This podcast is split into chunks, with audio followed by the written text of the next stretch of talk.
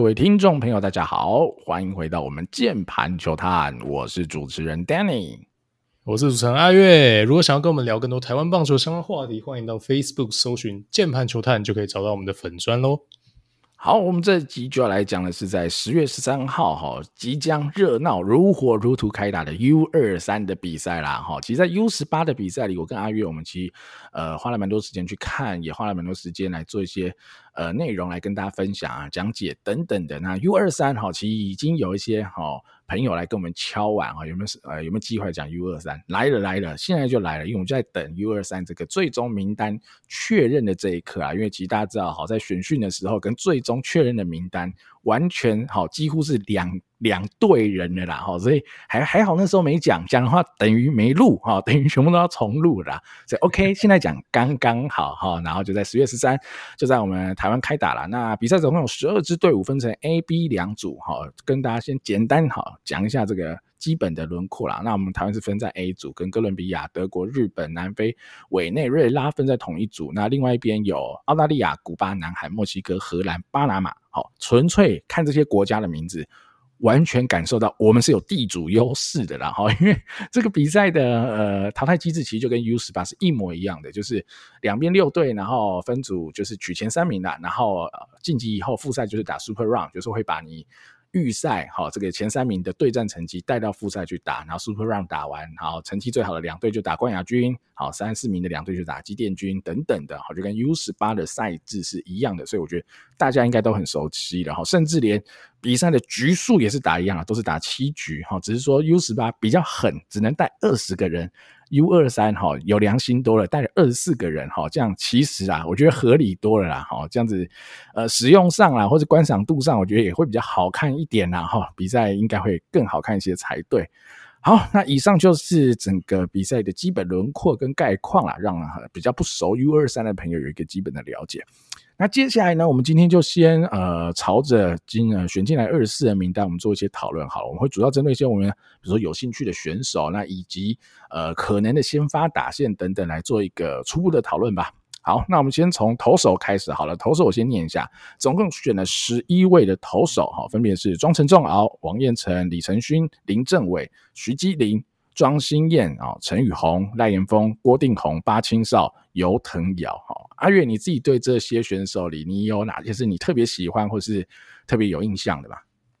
哦，我想这个其实呃，大家应该蛮明显的，就是名气最大那几位，大家应该会特别想看他们表现啊。对我来讲，当然就是旅外的庄成跟王彦辰嘛。那另外就是李承勋、林政伟、哦、这两位，我相信大家都非常非常的关注。那赖延峰，我非常喜欢的选手，呃，过去包括在选秀的集数，我等也大家都有提过嘛。哦、那呃，这个已经在职棒打拼的选手，我觉得大家已经都蛮熟悉的，我可能就特别跳过吧。哦、那我们来谈一下庄成好了。哦、那庄成的话，其实呃，去年出国啊。哦那旅美的成绩，他今年是第一年啦吼。那账面上他丢了八场先发啦吼，零胜四败哦，蛮衰也蛮惨的吼。但是 E R A OK 啊， 四点七一 啦，四十二局当中丢了四十三个三振，至少有把他的 K 功给展现出来。然后第一年而已嘛，我觉得大家不用太 care 他的防御率是偏高的一个状况，尤其是在低阶小联盟的话，我觉得这个能参考的价值相对又更低啦。那庄成的 staff 我觉得不用多多讲。他就是一个呃诉求非常有魅力的一个选手啦。那呃，他一直到大二大三哦这阵子哦，他都出国之前，他绝对也都是台湾业余第一人啦。哦、这个所以我也是蛮呃好奇哦，他经过了一年旅美的历练之后，回来能缴出怎么样的一个表现的。哦、那我相信也可能哦。应该就会被定位成这一队 U二十三 台湾队的王牌投手啦，我觉得对他有这样的一个期待。好，那王彦辰的话，王彦辰这个他这两三年比较低调一点，因为都待在这个日职二军。哇，那他当年啊也算是 红, 红透半边天吧，我觉得。哦，那他代表作呢，就是他双杀了这个日本的甲子园明星队啦。哦，那只要他代表这个台湾的青棒队哦去对战，然后这个都拿下关键的胜利。然后王彦辰他就是一个呃左手控球非常非常的准，哦、会让人家联想到，哦、就如果说用比较近期的选手来看的话，因为以高中我们看到的一个模式，呃，用用个比喻好了，可能比较接近像是呃林子威、哦、林兆恩、哦、这样的一个控球准的左投的一个概念、哦、那他高中那时候也大概就是一个球速一四零到一四二之间，一三八到一四二之间，然后有不错的一个变化球、哦、那当然在国际赛也表现非常的出色。那这两三年来呃在日职的二军呢其实也都有一定的表现啦、哦、前两年其实都都是都是有进步的、哦、那今年的表现反而有一点点不如去年啦、哦、不过呃他都还年轻还有机会、哦、还是呃非常的期待他啦、哦、只是说他应该是占洋将缺、哦、所以真的未来、哦、要努力了、哦、那他现在是在乐天的球团啦、哦、所以也蛮好奇啦王彦辰，因为也真的蛮久没有看他丢球了，说真的是这样子，他在日职二军的表现说真的也没有什么在follow，所以我也很期待、哦、这个隔了三年之后、哦、王彦辰他有没有取得怎么样的一个进步。然后那另外就两位我觉得我们今天可以来多聊一下，就是李承勋跟林正伟。然后李承勋的话，哇，今天真的是怀旧特辑啦，当年真的是哇名满天下吧，众所皆知的平政王牌、平政火球男、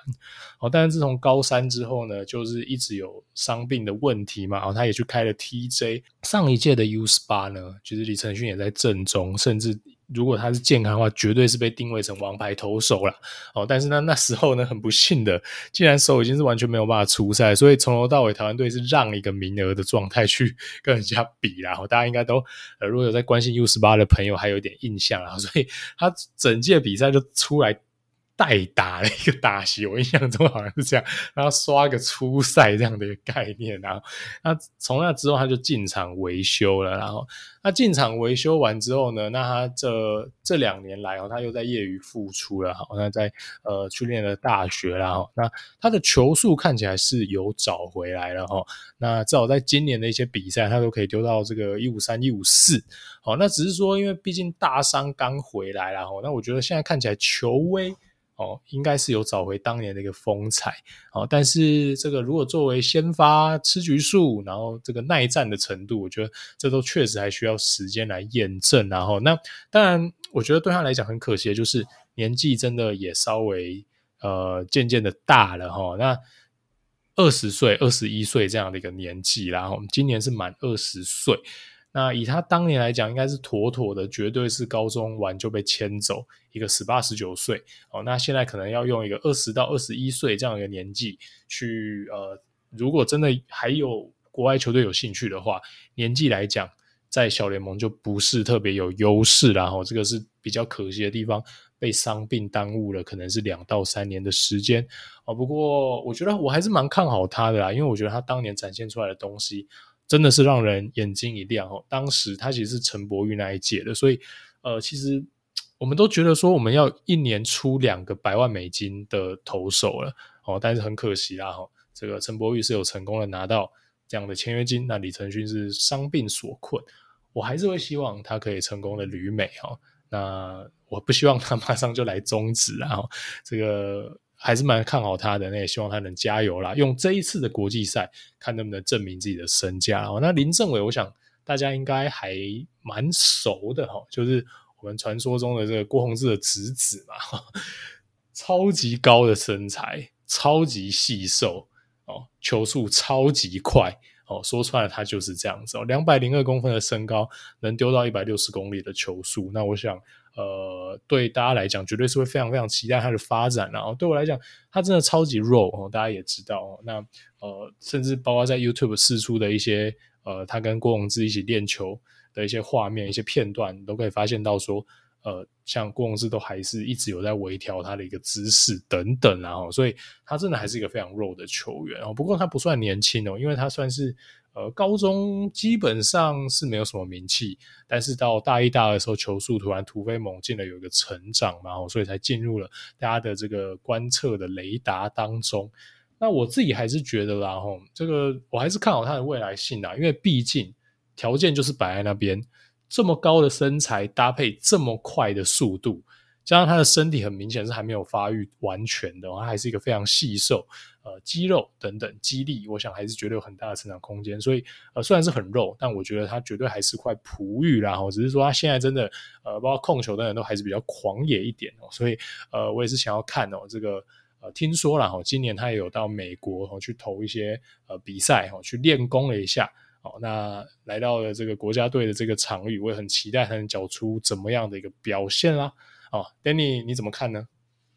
好，就这四位真的是比较、哦、应该是 大, 大家都比较有兴趣的啦。其他的我先讲一下其他，像徐基麟在、呃、已经选进中信兄弟嘛，那近期有在一些二军的比赛、呃、以 U 二十三 的身份跟中信二军对决过嘛，所以我觉得大家有看到跟长局数不太适合他啦，他可能还是只能短局数。那庄心燕就是乐天桃园二军的固定轮值，而且最近越投越好，那算是蛮稳定的一个选择，我觉得对于这个 U 二十三 的轮值是个好的补充。那陈宇宏也是原本业余蛮稳定稳定的一个下勾投手嘛，那也被台钢雄鹰雄鹰选进去了，那我觉得是个稳定好保底的选择。赖元峰我觉得阿月很喜欢嘛，那我觉得以这种业余的比赛我觉得他会是很好用的先发啦。那郭定宏八青少游腾尧可能就会比较偏向是牛棚的定位啦。好，那话说回来刚刚讲这四位，庄成我觉得其实呃，庄成曾经受过一次比较严重的伤啊，所以导致他在高中毕业的时候没有办法呃直接出去。他在大学也是先投了一两年嘛，其实他在大学投那一两年，我觉得也都是一个呃蛮宰制的啦。我老实说是蛮宰制的表现，所以那时候我也很期待好、哦、他签出去以后能够投的怎么样。那我觉得呃成绩上当然有一点点啊，有一点点的小失望。老实说，我原本以为他可以更好，应该说我对他的期望是更高，原本以为他可以更好的。那你说零胜四败，可能对于这种低阶小联盟不是很重要，但是呃，整体上来说啦，就不到这种比较宰制的情况。毕竟可能我们胃口也被养坏了，我们看了林玉明，看了陈柏宇这样子、哦、胃口被养坏了。但呃，期待啦哈，庄成可能呃 U 二十三， 我们再看看他哈、哦、在台湾能投的怎么样，也期待他明年未来的这个哈、哦、大联盟、小联盟之路都能够发展的更顺遂一点啦，因为他当初真的啦，就应该说是近几年的业余第一强投，应该就是他没有错。那王彦辰的话，就阿月刚讲嘛，双杀日本甲子园明星队嘛，我觉得呃用林子威我觉得可能太软了，王彦辰我觉得球速还是快一些啦，我觉得还是快一些，所以呃可能啦比较像是状况更好的时候，什么江晨彦类似像这样的状况，然后。王彦辰呃，而且高三那场 U 十八 我不知道大家、呃、还记不记得，我自己印象蛮深刻，对决的对手日本队是宫城大弥先发啦、哦、宫城大弥现在已经是呃欧牛很稳定的轮值之一了啦，那那时候对决、哦哦、王彦辰还是技高一筹，可是宫城大弥已经在一军那边投个十胜十胜、哦、铁轮值甚至前三号先发啊，王彦辰连支配下都还没拼进去，真的是比较辛苦一点啦。那刚刚也有提到啦，其实在去年其实呃成绩明显的进步，今年就有一点点小退步，但我啦我这样看是我觉得球队对他是有期待的，因为他今年的投球局数还比去年来的多，好，所以我觉得呃依这个前提之下，球团应该是对他有期待，而且还年轻嘛，相对起来还年轻，因为他高中毕业就去了，现在也才二十岁二十一岁，我觉得他可能还有一两年的时间拼拼看能不能拼进支配下。那刚好啦 U 二十三 的比赛我们就可以直接来看看王彦辰近况怎么样啦，我觉得呃，我蛮期待的，看看他有没有更进步的一些表现。好，那以上两位是旅外嘛，接下来就是想要旅外或即将旅外可能旅外的李承勋跟林振伟。李承勋的话真的当初啦，我觉得跟陈柏宇是一时瑜亮啦，虽然说陈柏宇不是古堡啦，但他们俩就是当时同届的两大强头啦，极端的强啦，破格的强啦，那真的是蛮可惜的啦，受了伤，在最关键的这个时候，就是要签约之前的这些比赛受了伤，导致他没有办法如期的出国。那呃，也有些朋友说，诶，李承勋有没有机会拼进经典赛？我觉得刚好 U 二十三 可以来看，我觉得他的 staff 绝对是在那，好，但是他一来，我觉得缺乏实战，我觉得这是一个很严重的问题啦，就是缺乏实战的球员，你对他的信心度会不够。那二来就是他对于局数的建立，有没有办法建立回一个先发投手的投球量？那我觉得 U 二十三 便是一个很好验货的机会嘛，不管是我们呃球迷的角度，或是这些美国小联盟球探的呃角度来说，我觉得都是很好验货的机会，所以我觉得对他来讲这很关键啦。U 二十三 他投得好，应该就有机会出去；如果投不好，那就看他个人是要再拼拼看，还是明年我就看到李承勋进来中职选了啦。我我其实跟阿月的想法比较不一样啦，我不会排斥李承勋来中职选啦，我觉得也 OK 啊，蛮好看的啊，就很有趣嘛。就像这样子的选手越来越愿意齁投身在中职的话，那中职比赛一定会越来越好看嘛。那虽然说、哦、他个人的角度来说，他可能长远、哦、挑战大联盟的机会就没有了，但我觉得也不会是一个不好的选择、啊、我觉得不会是一个不好的选择。那就看看他 U 二十三 的表现能不能呃，我觉得他的 staff 绝对没问题，反而是他的稳定度，他能吃多少的局数、哦、以及在面对到一些危机的时候的危机解决能力等等，这些我觉得他呃比较少好、哦大比赛或是高张力的比赛的情况之下， U 二十三 会是一个很好的测试机会啦。那最后讲林政伟吧，林政伟呃，我记得我高一、呃、尤其是高一吧，我看他投的时候，哇，那球好慢啊我不是不是开玩笑，那时候其实那时候阿宇觉得他比较没名气，对，他的投球表现比较没名气，但那时候大家都知道啊，郭泓志外甥嘛、哦、没问题的，然后南英的 OK 一百九十 哦，很强哦，看诶投诶一二八，诶那样呢是枪换一三零，因为一二七诶怎么会这样，球太慢了吧、哦、就是但比我们一般路人快多了，只是说以这个呃呃这种甲组一线学校来说，诶怎么怎么会这样的，那当然他的身材就摆在那，那相信他自己也很努力吧，那也可能、哦、郭泓志也给他很多的指导、哦、很多的方向，我觉得的确像阿月讲，他的身材发展越来越成熟，在大一大二以后他的球速就有非常明显的突破了、哦、非常明显，他现在已经是一个均速可能是一百五十以上、哦、极速是一五七、一五六这样子的一个选手，但真的是很弱、哦、不是很弱啦、哦、是就是很呃、还, 还不够成熟啦，就是他的年纪哦，配上他现在的投球内容，其实我是觉得蛮呃是进度是落后的，虽然阿月觉得他是块璞玉 OK 没错，但是你要出国嘛，你要拿到好的签约金，你就必须要在很年轻的时候就已经展现出你这个璞玉的价值嘛，那以他这个年纪你要被签出去，你可能要呃 benchmark 像是刘志荣好了、哦、如果你今天想要拿高一点的签约金，你可能要有刘志荣这样子的宰制力，你才有办法在二十岁、二十一岁的时候拿到一个可能五十万以上的签约金出去，不然呃，林政伟现在我几乎啦，我印象中我是没有看过他投先发啦，我不太确定他现在能不能先发，有没有这个先发至少吃个五局到六局的能力，所以 U 二十三 可以看看教练团怎么用他啦，如果还是投牛棚，老实说如果他还是投牛棚，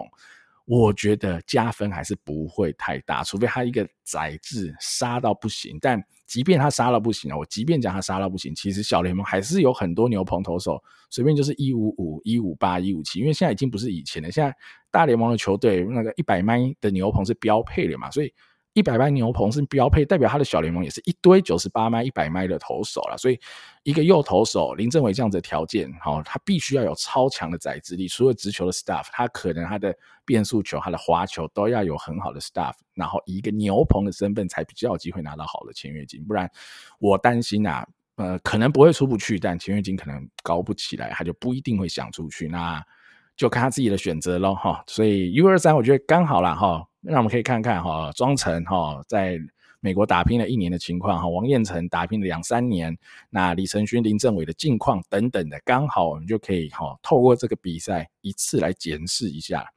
好，以上是投手的部分，接下来我们来讲野手的部分，我一样先带一下吧。野手入选的人、哦、捕手选了两位，是中信兄弟的张胜豪跟统一的张翔，内野手选了七个人，有陈胜平、呃、杨俊翔、季庆然、林月谷、林奕威、呃、王腾玉还有谢同恩，然后外野手选了四位，罗伟杰、曾颂恩、曾成佐还有严国靖啊。野手我们就一起来讲好了，顺便我们 maybe 也可以搭配一下我们的打线安排好了。阿月你觉得呢？对，我觉得啊，这个其实说真的，那个名单出来的时候有点意外啦，因为其实在旅外跟这个职棒的佣兵加进来之后呢，其实说真的，原本培训队的人呃，其实入选的不多哈哈，所以如果真的先发摆出来的话，可以想见啊，可能大部分都还是旅外的选手跟现在职棒二军的选手为主啦齁。那这里面当然了，我觉得第一个捕手很有趣啦，捕手最后都选了中职二军这个呃已经在打职棒的选手嘛，张胜豪跟张翔，那我觉得当然一攻一守、哦、也不能这样子讲啦，但只是说呃，可能张翔会更被认为是这个攻守兼备吧、哦、那张胜豪的话，可能他当初进来的时候期待、哦、比较偏向可能会变成攻击型捕手。那这两位选手我觉得我们之前也都大概有聊过了，那我觉得蛮期待呃，那他们国际赛的表现，因为对我来讲啦 U 二十三 就是可以去让这一些呃还没有机会在职棒舞台上、呃、有太多表现但是潜力无穷的 Top Prospect 去验货、呃、去获得一些高强度的比赛、呃、的呃的一个机会啦。所以我自己认为、哦、U 二十三 就应该要选像张胜豪、张翔这样的一个选手、哦、这个等一下我可以再来跟大家聊一下。总之我对于 U 二十三选训、哦、还有可能台湾国家队的一些呃不同层级的国家队的一些策略，我觉得可能可以更好。然后好，那内野的话，当然我最想看的就是陈胜平、哦、搞了半天都想看旅外球员，但是因为真的他们当年都是在高中在大学让大家很兴奋的选手嘛，那当然在小联盟的话资讯相对少，我们只能看着他可能是这个 B 二 上的一个数据嘛。哦、那陈胜平当然今年如果你论他的这个呃成绩的话，可能你不会觉得他账面成绩非常非常的好、哦、他缴出的这个三围是二三六、三零七、三四一，然后打了一个点六四八、哦、不过他是一个中线内野啦、哦、那我觉得他还是未来无可限量啦、哦、那再给他一些机会，再给他一点时间。他是响尾蛇体系嘛、哦、那响尾蛇、呃、最近也签了非常多台湾的一个选手嘛、哦、那陈胜平的话当年是承德嘛、哦、他其实当然当年是守游击比较多，但小联盟的话呢，看起来可能呃被定位在二垒的机会是更多、哦、那我觉得可以观察他回来这一次要给他守什么位置啊。如果让他守在职业最、呃、整年最熟悉的位置的话，可能是二垒啦、哦呃、但是我觉得如果以能力来讲的话，战力最大的话，我觉得陈胜平应该要去守游击，然后以这一队选手来讲的话、哦，那我非常非常期待他的打击、哦、因为当年他在高中就被认为是一个以游击手的身份，但是打击非常有期待感，我觉得他挥棒机制也真的非常非常的不错，但现阶段他还没有在职业的成绩展现出来太多的 game power， 也就是说他还没有干非常多支全垒打出去、哦、但是我觉得他确实是有、哦、成为呃，平均以上的打者这样的一个潜力啦，我相信这也是戴蒙球队看上他的一个最主要的一个原因，所以也很期待啊、呃，他这一次回来会看到我们看到怎么样的一个进步的表现哦。好，那再来就是说，呃，我会想要观察的就是台钢好、哦，还有富邦好、哦、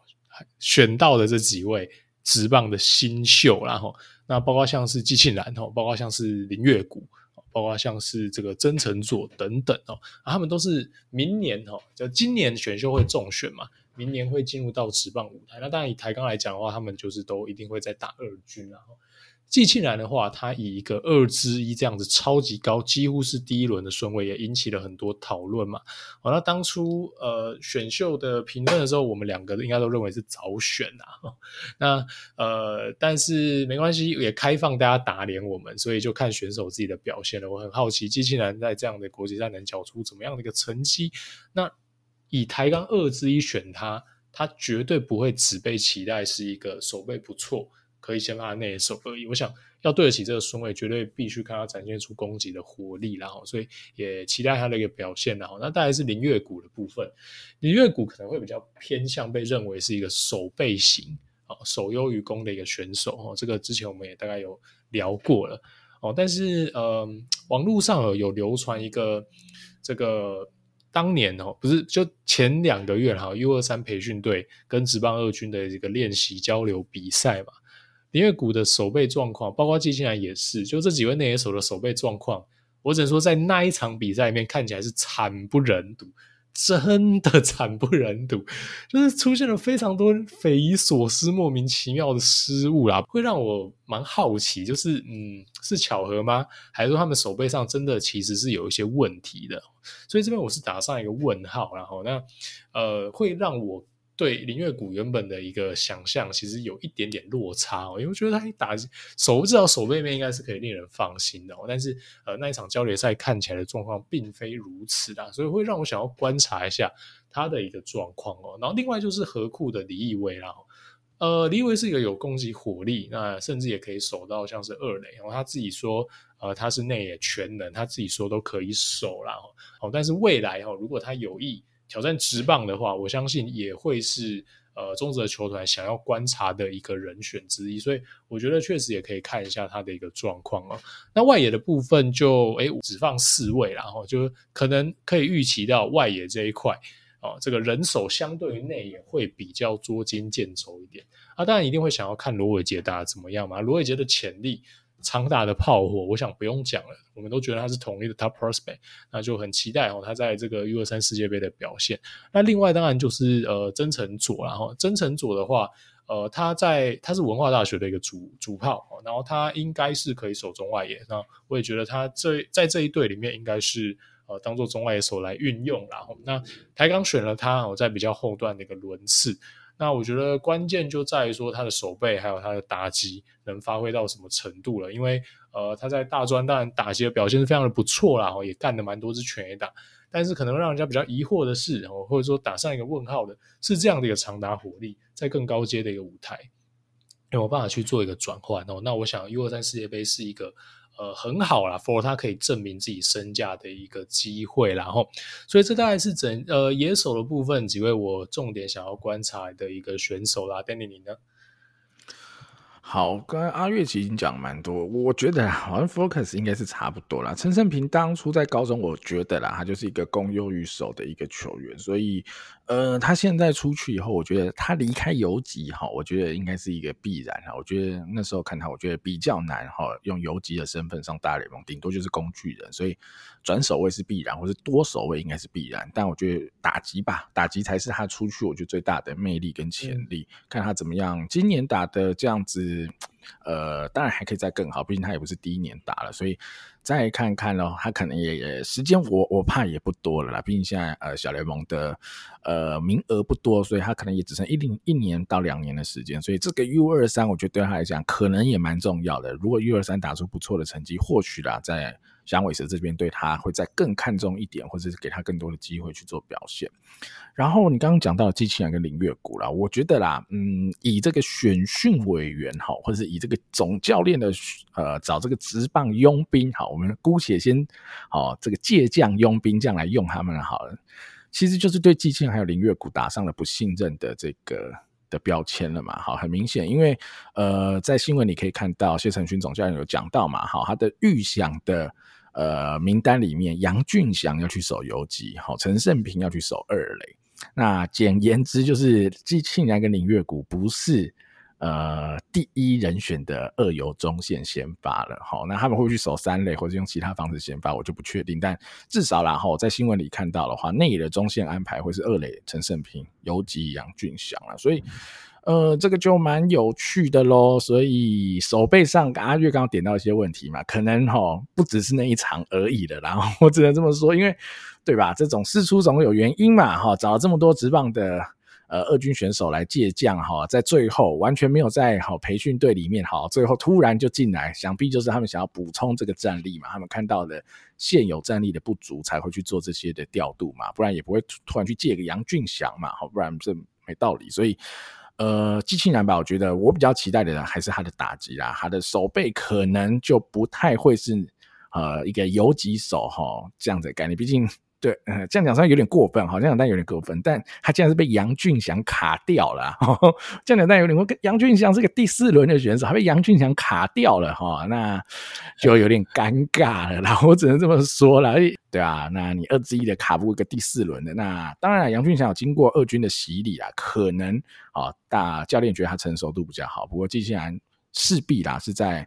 呃，训练赛时啊，或者集训时展现的守备稳定度一定是不够好，才会有这个调度了。那林月谷，我嗯，我我说真的，我当初选秀的时候就没有特别喜欢林月谷了啦，所以富邦用第五轮选林月谷，我已经有点惊讶了，我觉得有点早，老实说，我觉得有点早。那在有限的可以看到影片的比赛里面，表现的也不是很好，老实说是这样。那他最后我猜啦，会是一个内野工具人的替补角色，在这支球队里做贡献啦，那就。看看他能不能把握住这个有限的机会，能够好展现好好的球技的一面给大家看看了，不然，呃，大家毕竟富邦是第五轮选他嘛，而且是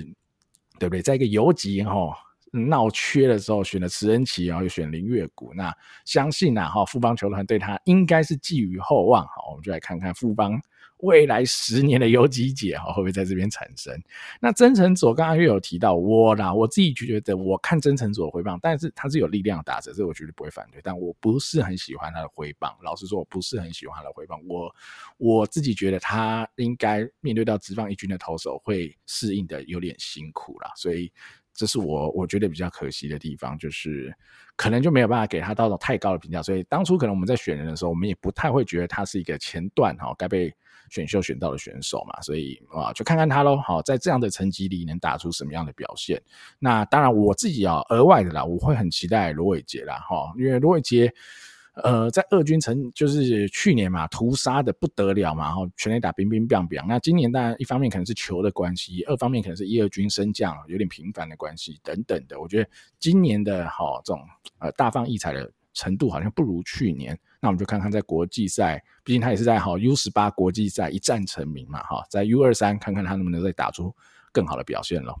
好，那以上就是针对这些选手的一个内容啦。那最后啦，我们来简单排一下好了。我我会用一个、哦、教练团先释放出来新闻的讯息、哦、我来排一个教练团可能的殴打、哦、那阿月可以再做一个比较创意的、啊，就比如说阿月你自己私心喜欢的殴打、哦、我就排两组殴打，让我们听众们能够来感受一下啦、哦、依照教练团所说啦，哦、陈胜平会守二垒，然后李易威会守一垒，然后。呃，杨俊祥会守游击，然后外野教练团也说了，原则上就会以罗伟杰、哦、严国进、曾成佐等人为主，所以呢，我主要、哦、就依照这个前提排了一个我觉得、哦、比较合适的打线，就是一棒、哦、二垒手陈胜平，二棒三垒手季庆然，因为我还是相信季庆然有一定的棒子啦，在这个这个名单里，我相信他的棒子还是有的。那三棒我会给曾颂恩、哦、打 D H， 因为、呃、其实我觉得曾颂恩可以去守外野，但因为教练团说。呃，外也是让其他三位去守，那 OK 我就暂且先放曾颂恩在 D H， 四棒我会排罗伟杰守右外野，五棒李一威一垒，六棒捕手啊，捕手部分我觉得张翔跟张胜豪可能不会有一个铁打的一号，应该会是一个轮流蹲的状况，或是看呃对方投手左右投嘛，毕竟一个左打一个右打哈、哦，是可以轮替做 platoon 的，所以六棒就是捕手哈，张翔或张胜豪，七棒就是左外野严国进，八棒游击手杨俊祥。九棒是中外手曾成佐。好，我大概是用教练团的释放出来的一些守备位置讯息来排的啦。阿月你呢？如果你要排一个、哦、你理想中的打线，你会怎么排？我觉得落赛了，创意不出来，因为不是、啊、一模一样啊，不是不是，我我跟大家讲为什么一模一样、哦、首先。呃，职业二军已经洗礼过这些选手，其实毋庸置疑，他实力真的比较前面、哦、所以其实基本上已经卡死了几个位置啦。我觉得大家来预测这个先发，可能都会八九不离十，因为主要的原因是因为、哦、我们把大部分的板凳球员的席位都留给了内野手，但是我觉得内野手那个 Tier 一 跟 Tier 二的选手的强度是明显的有落差啦，我自己是这样子去看，所以就会变成说长出来的那个人选上其实是跟 Danny 刚刚讲的预测教练的一个的选择其实基本上是一模一样。那你如果说真的要有创意的话，其实说真的我自己是比较觉得说其实可以让陈胜平守我看游击啦，因为呃，当然他在小联盟是守二垒比较多，这个我相信他实力应该是还是在其他业余选手之上啦，我觉得可以让他守守看游击啦、哦、那在外野的话其实真的也没有什么人选了，所以我觉得就以这呃这个二次的名单来讲，讨论先发的棒次来讲好像还真的没有什么太大意义，因为怎么选都是这样子。好、啊，最后最后啦、哦、今天这集的尾声我们也可以聊一些，也不是说比较严肃啦，但就是跟这个、哦、选手比较无关啦，相对比较无关的话题啦。我先讲一下我自己的想法啦、哦、就是呃，当初 U 二十三 第一阶段的名单出来，老实说我很老实的说、哦、跟那种 U 十八 的名单出来给人的兴奋期待感绝对是天与地的差别，就是、嗯、呃，我觉得很多听众或者很有些人 要, 要赞我跟阿月说哦，你们就高足派啊，看不起大专啊，好大社啊，我觉得我觉得这真真真的不是这个问题，这是完全是一个时代趋势以及体制之下的产物，就是在选秀里高中生就是有比较好的天花板，大专就是比较少，甚至几乎没有高天花板的选手，这个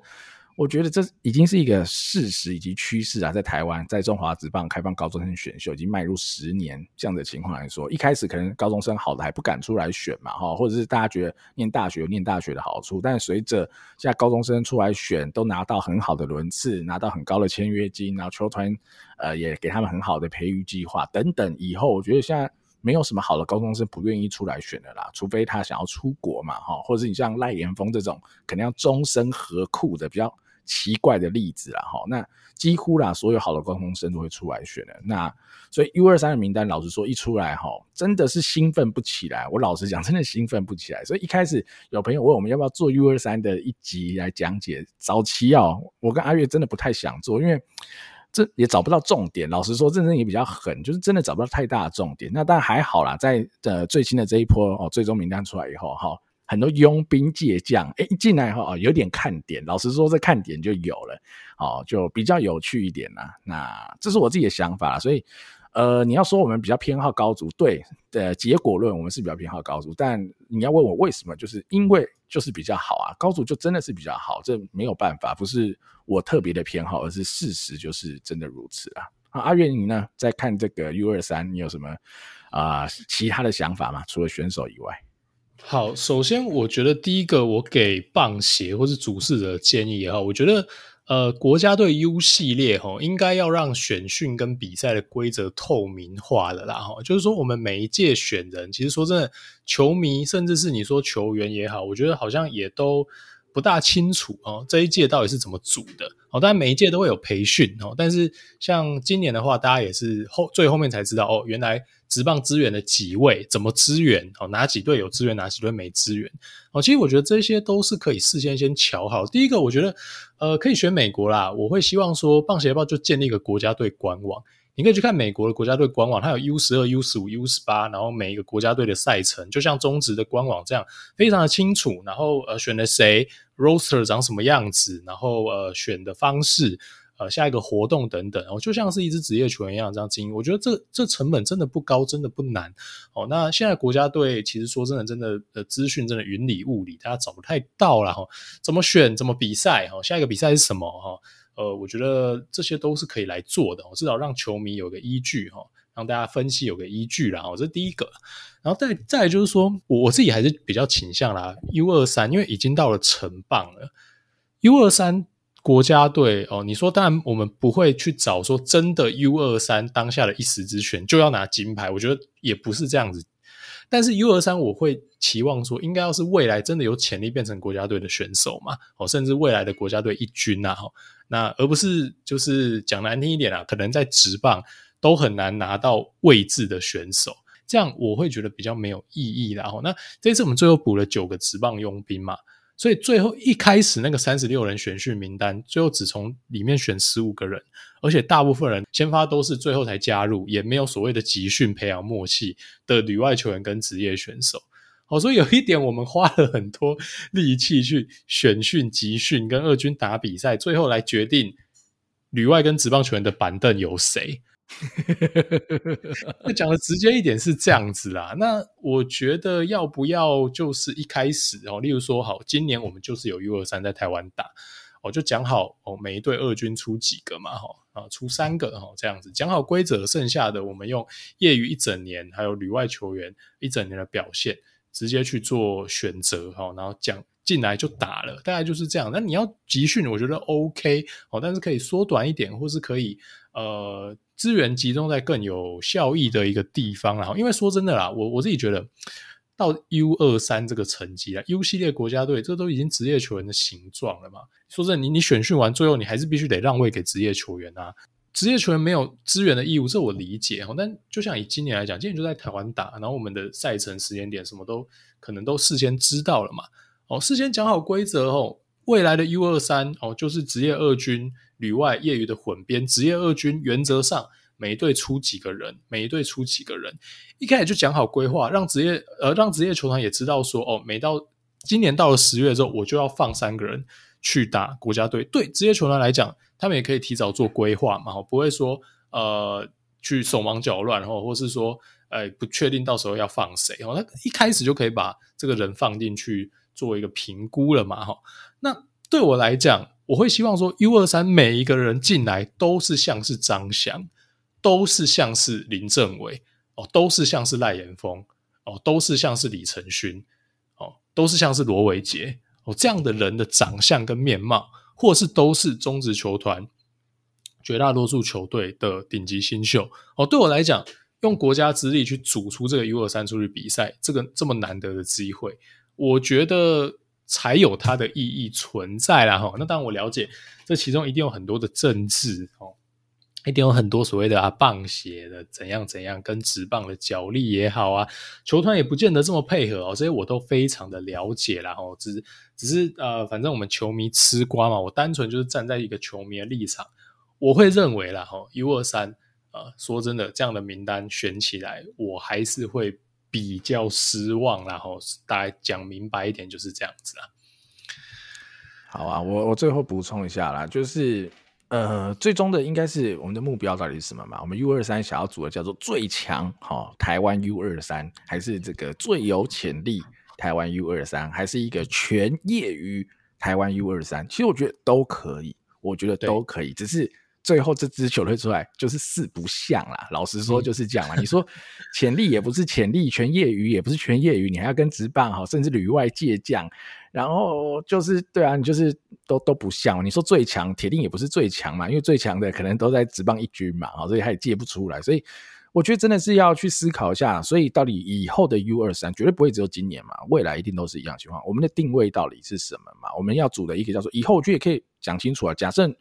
棒协就是觉得、呃、这就该业余打，那就跟职棒做切割，我觉得也 OK， 我觉得其实也 OK， 就是让业余的球员有一个很好发挥的舞台，我觉得也没问题啊。这个定位至少我啦，我不确定所有球迷能不能接受，但我可以接受啊。对于以后业余球员来讲、嗯、他们可能很难很难选到